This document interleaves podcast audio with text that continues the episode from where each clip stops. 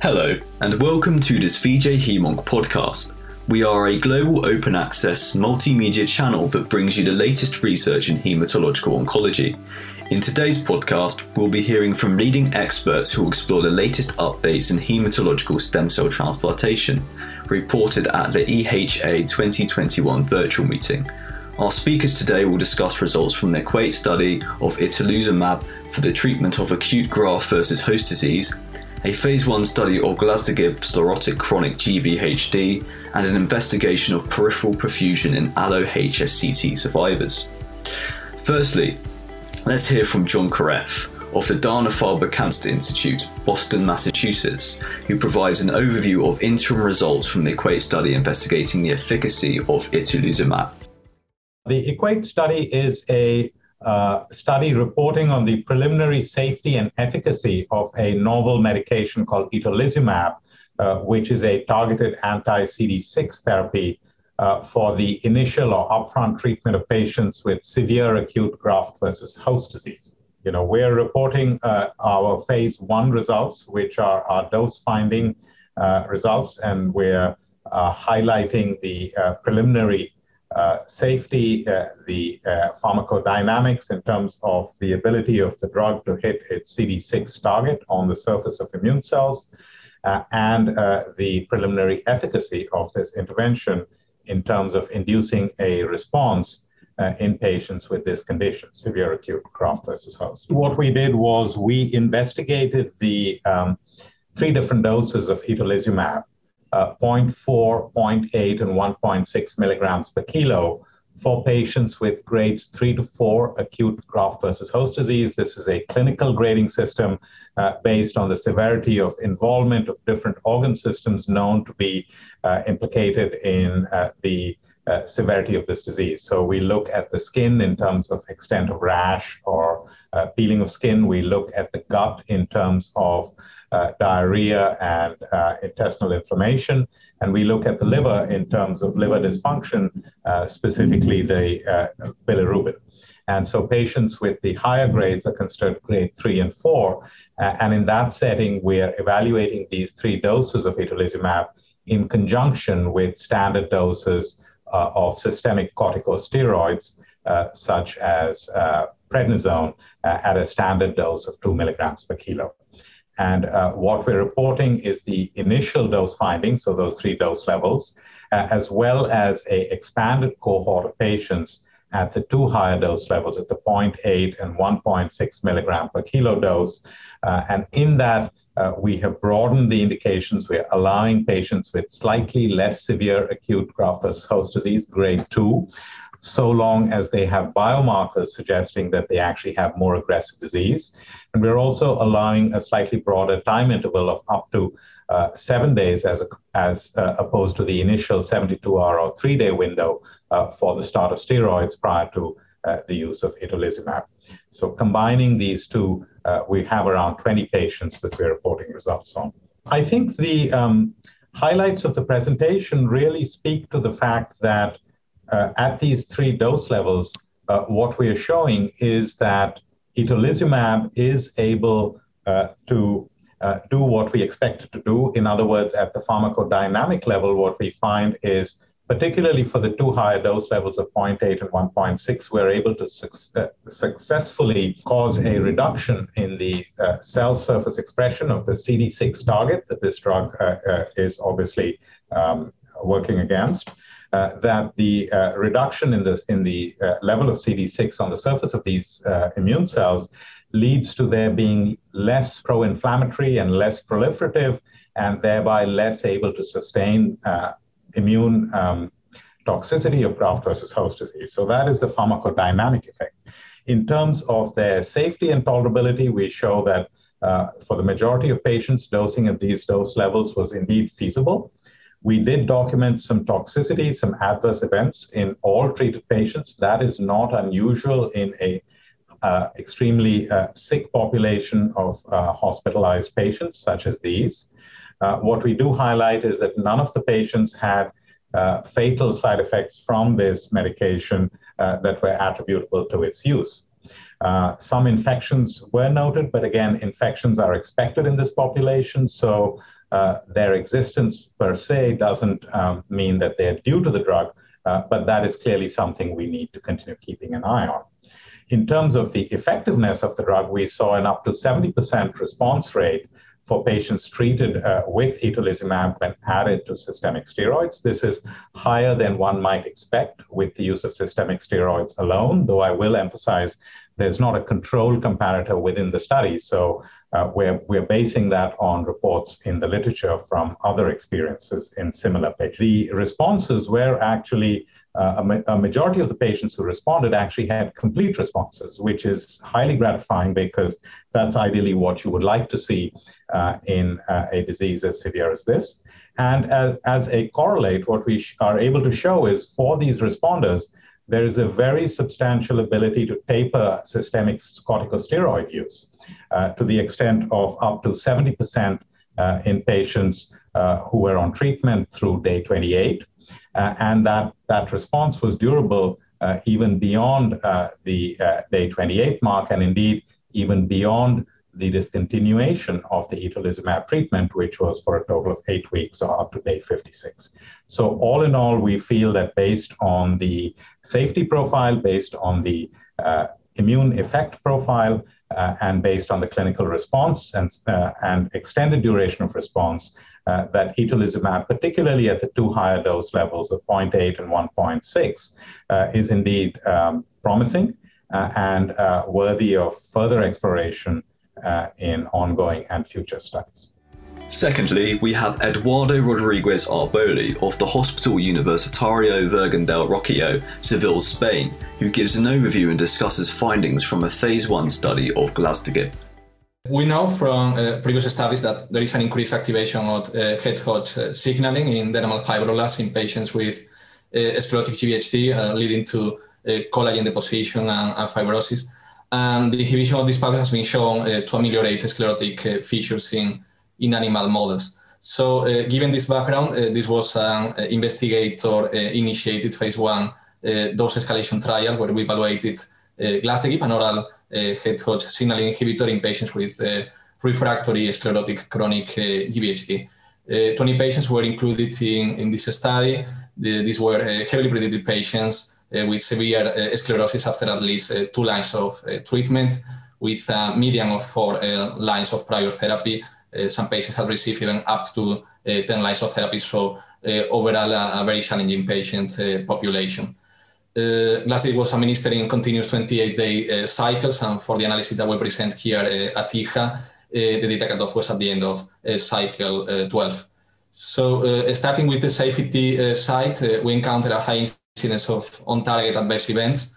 These were class effects that we have have been described in the use of different hedgehog signaling inhibitors. hedgehog signaling is characteristically silenced in many adult tissues, but still plays uh, important physiological roles in the homeostasis of uh, some tissues like muscle, hair follicles, or taste buds. Um, as a result, alopecia and dysgeusia can be common side effects of these inhibitors and were in fact frequently reported. However, the, the, main limitation here in this trial was uh, a high incidence of uh, muscle cramps and other uh, non-glasdegib related effects which uh, were severe in a number of patients, 70% uh, presenting at least uh, grade 2 events, 30% uh, grade 3 events, with two events that uh, qualified as those uh, limiting toxicities in the 100 milligram cohort. And this led to the halt of dose escalation and to establish the maximum tolerated dose of 50 milligrams per day as compared to the 100 uh, milligram dose approved in combination with low dose in, in AML. And it's in fact interesting that uh, in the uh, trials in the AML uh, setting, this toxicity, although reported in some patients, did not represent a, major obstacle. So it seemed that these patients with sclerotic GVHD uh, who can present a muscle cramps uh, for a number of uh, other different reasons in the context of GVHD may be primed to develop this toxicity. Um, also, the, the fact that we kept uh, seeing on target adverse events even at the 50 milligram dose uh, suggests that we were probably achieving significant biological activity despite this uh, lower uh, dosing. Overall, these muscle cramps had a significant impact on tolerability, but it's worth noting that half of the patients continued treatment beyond cycle uh, 12. Then, with respect to clinical efficacy, one of the challenges that we face in these settings is that we currently lack good tools to capture clinical responses in sclerotic GVHD in an objective, standardized manner. But despite this limitation, the early data that we report here are, are encouraging. So uh, using a 0 to 10 uh, scale for the uh, physician assessment of sclerosis, 13 out of 20 patients achieve at least a, a two-point improvements. Um, these improvements in sclerosis were actually quite remarkable in, in some patients, also correlated with patient-assessed outcomes that with responses per NIH criteria with a 60% overall response rate or partial response. Um, importantly, these responses appear to be sustained in time, with seven patients uh, showing uh, responses lasting more than, than six months. Uh, we have additional st studies still ongoing to also evaluate potential pharmacodynamic correlates of response and to characterize the immune milieu in these patients. But so far, we have not been able to detect any immunomodulatory effects upon treatment with uh, glasdegib. So overall, these are proof of concept data indicative that uh, glasdegib could have a role in treatment of this particularly hard to treat GVHD subtype. Uh, tolerability is certainly an issue. However, the, there was variability in the development of uh, muscle cramps with uh, patients that tolerated treatment uh, fairly well. Um, uh, I think that alternative not continuous uh, dosing schedule may help optimize tolerability as has been shown in, in other studies in the solid tumor space with other uh, signaling inhibitors, though we don't know if these alternative schedules may, may compromise efficacy. Uh, there's another trial uh, ongoing led by Professor Stephanie Lee at uh, Fred Hutch evaluating glasdegib in a similar patient population. and it will be important to see what data emerges from that trial as we move forward. Lastly, we will hear from Eleni Gavriilaki of the National Kapodistrian University of Athens, Greece, who talks about the dynamic assessment of peripheral perfusion in survivors of allogeneic hematopoietic cell transplantation. We're very happy to present our first results at uh, this year's uh, European Hematology Association uh, conference on uh, our study uh, in allogeneic hematopoietic stem cell uh, transplantation survivors or allo-HCT survivors. Um, this is a generally understudied uh, field, especially uh, when cardiovascular risk uh, is concerned. Uh, our uh, group has a dynamic uh, collaboration with cardiovascular experts, and that has enabled us to perform this study on the dynamic assessment of peripheral perfusion. in other words, these are markers or microvascular changes in um, uh, in survivors. These uh, markers have been developed basically for other diseases. Uh, uh they they have been developed at first uh, for patients with uh, scleroderma or other rheumatic diseases, and they are otherwise called and assessed by laser speckle contrast analysis or LASCA. And uh, this is um, a, a, machine uh, that non invasively and very easily uh, assesses the microvascular function. Uh, this microvascular dysfunction is uh, something uh, that has been established as an early marker of cardiovascular uh, disease in these other entities, but uh, there's there is very very few data in allogeneic HCT. Given that cardiovascular events are the second cause of death in allo-HCT survivors that do not develop a relapse or other malignancy. Uh, we uh, aimed to assess these markers for the first time in our survivors. And to summarize uh, our results, uh, we did find an impairment of microvascular function or otherwise a microvascular dysfunction in allo-HCT survivors after a median of three years from allo-HCTs. And these patients did not currently, when studied, did not have uh, GVHD or uh, other malignancies. So they were uh, patients otherwise free from severe complications of uh, transplant or from the free from their uh, disease or secondary malignancy. And we compared this with a mass population uh, mass population of controls that did have the same cardiovascular risk factors. And uh, the reason we did that uh, was to make sure that we see the true effect of allogeneic hematopoietic cell transplantation in this microvascular dysfunction. So we proved for the first time that there is a, a microvascular uh, dysfunction in uh, adult allo-HCT survivors, showing that this might be an important marker uh, for the long-term follow-up of these patients. Of course, further studies are needed uh, in this field to further understand uh, how we can use such markers in our clinical practice.